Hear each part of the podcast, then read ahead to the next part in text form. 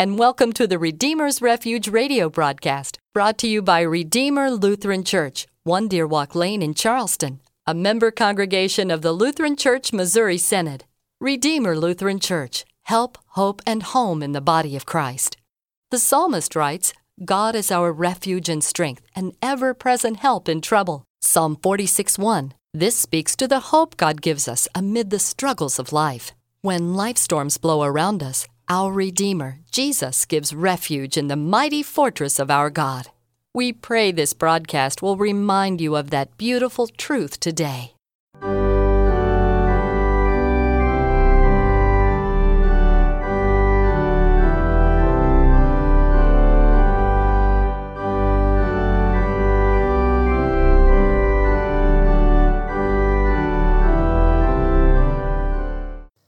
Grace, mercy, and peace to you from God our Father and our Lord our King, Jesus the Christ.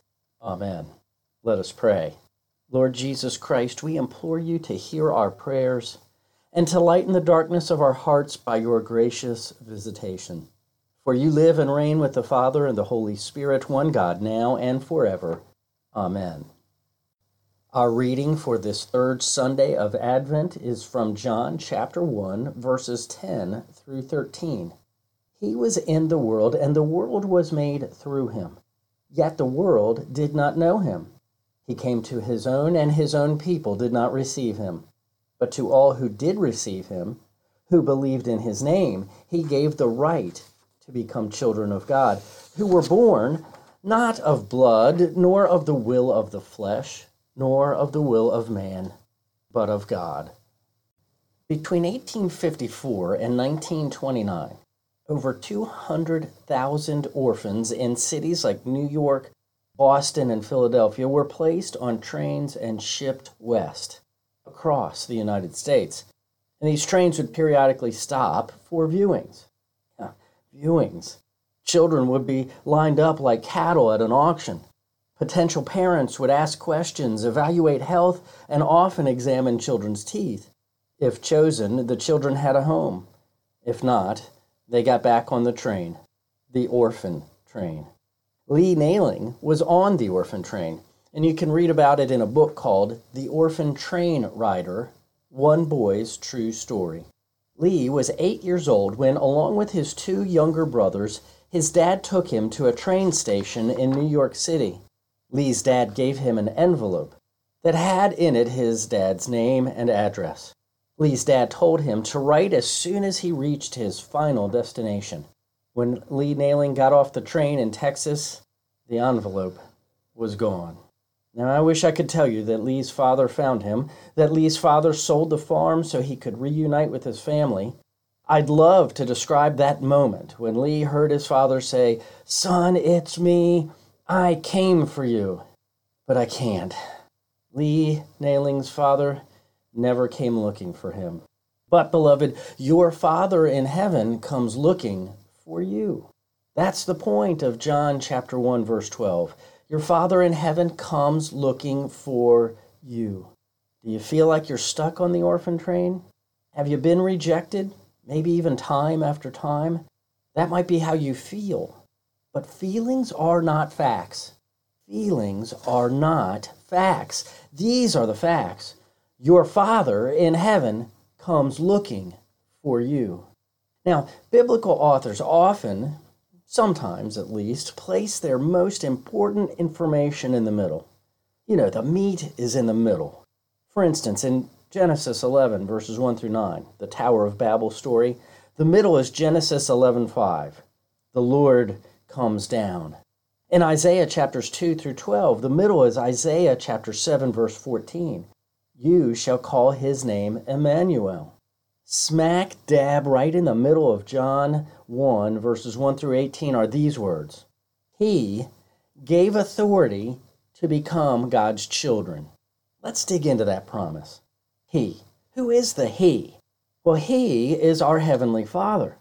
In John 1 1 through 18, our Heavenly Father creates the universe through the Word, Jesus, and then He sends John the Baptist to tell us about Jesus. And then our Heavenly Father gives us the Word made flesh, Jesus, who is full of grace and truth. Through him we receive one blessing after another. He is our loving Father. Gave. I couldn't help but think of this. What 16 year old doesn't yearn for his or her own car? I remember that my friends and I would drop hints to our parents or even ask outright for one. My dad's stock reply was, You'll get a car when you can pay for a car. Frankly, this seemed to be the stock answer from all of our fathers. But then, one evening, I went to a friend's house just down the street, and there it sat a 1970 something Maverick. Ran a little rough, but my friend had no payments, no loans, no questions, no hassles. His dad had given him a car. Earthly fathers give. How much more our Heavenly Father? John chapter 3 verse 34 The Father gives the Spirit without limit. John 5:21 The Father raises the dead and gives them life. John 16:23 My Father will give you whatever you ask in my name. And then the granddaddy of them all. John 3:16 God so loved the world that he gave. What if? But what if God changes his mind? What if God reverses his plan? We all know that he has every reason to do so. We stumble, we fall, we lack, we sin, we rebel, and we mess things up. Will God finally have enough of us? Spouses do, employers do, friends do. Coaches kick players off the team, principals expel students from school, parents abandon their children at train stations. Just ask Lee Nailey. How do we know God won't do the same? I mean, after all, He is holy and pure and just and righteous, and we, we are anything but. Well, beloved, put all fear aside because He gave, gave authority. The disease has gone on for too long. It has infected and killed countless people. It brings with it abandoned dreams and empty hearts.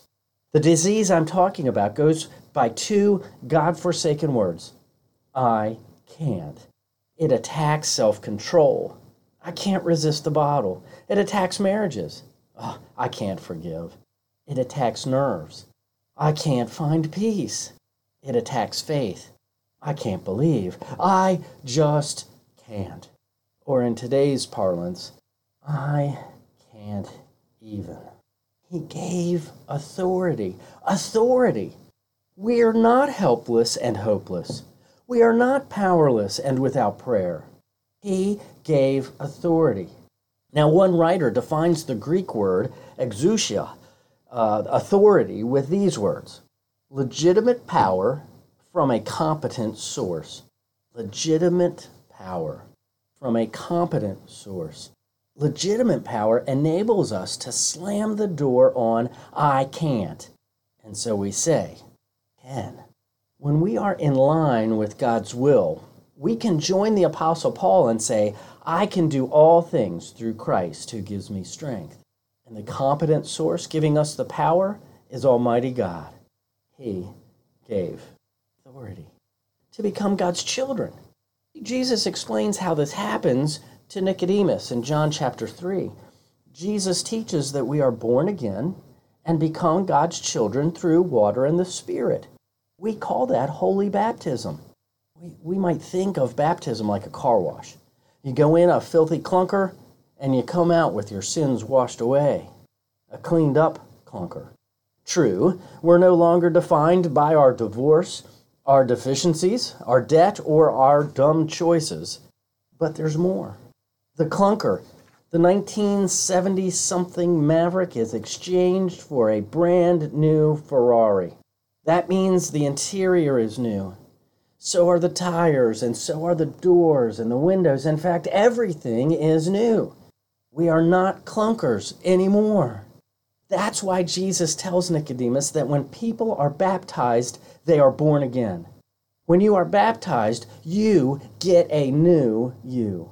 You get a new you. But there's even more. In holy baptism, God also adopts you into his family, and adopted children are chosen children. That's not the case with biological children.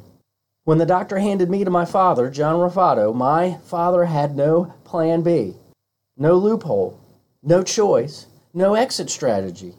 He couldn't give me back to the doctor and ask for a better looking, smarter, or more athletic son.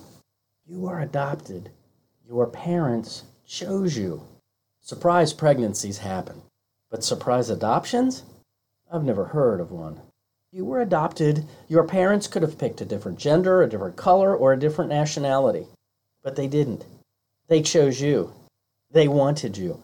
So, beloved, does your heavenly Father. Remember, he comes looking for you. Romans 8:15 Paul says, "You have received the spirit of adoption as children by whom we cry, Abba, Abba, Father." The heavenly Father doesn't adopt us because of our talent, our temperament, our taste, or our tattoos. He adopts us because he loves us. And we all know that adoption isn't cheap. People spend tens of thousands of dollars to adopt just one child. What did God pay to adopt us? The cost was astronomical. It cost him everything. He sold the farm. It cost him his only son, Jesus. Jesus who died, Jesus who lives, Jesus who loves. Remember Lee Nailling, the eight year old orphan whose father never came looking for him? Lee's two other brothers were chosen, but not Lee. Lee was stuck on the orphan train for four months.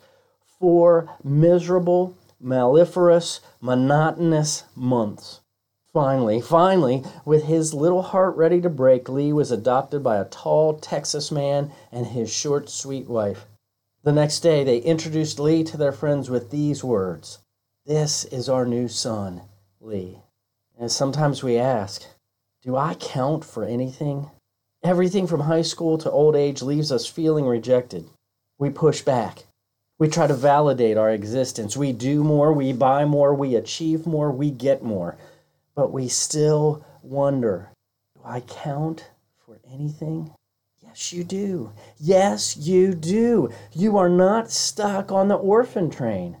Lee Nailling's story is a true story, and so is yours. It's a true story. How so? John 1:12. He gave authority to become the children of God. You are baptized. The past is past, the future is bright. God's word is sure. Rest in your adoption. You are his chosen child. Amen. Now may the God of hope fill you with all joy and peace in believing, so that by the power of the Holy Spirit you may abound in hope. Let us pray. We ask you, O Lord, to listen to our prayers, and by the grace of your coming, enlighten our darkened minds. You who live and reign with God the Father in the unity of the Holy Spirit, one God, forever and ever. Amen.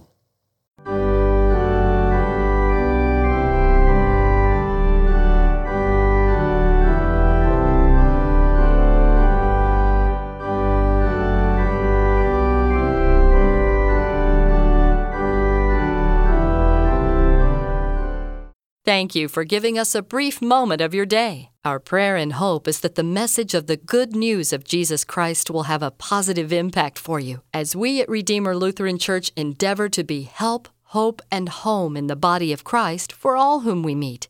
We invite you to come and receive the Lord's blessing through word and sacrament as we gather on Sunday mornings at 1045 for our worship service. We're located at 1 Deer Walk Lane, just off the Paula Road exit on Corridor G. You can find us on the web at redeemerwv.org and on Facebook at Redeemer Lutheran Church WV. Thank you, and may God bless your day.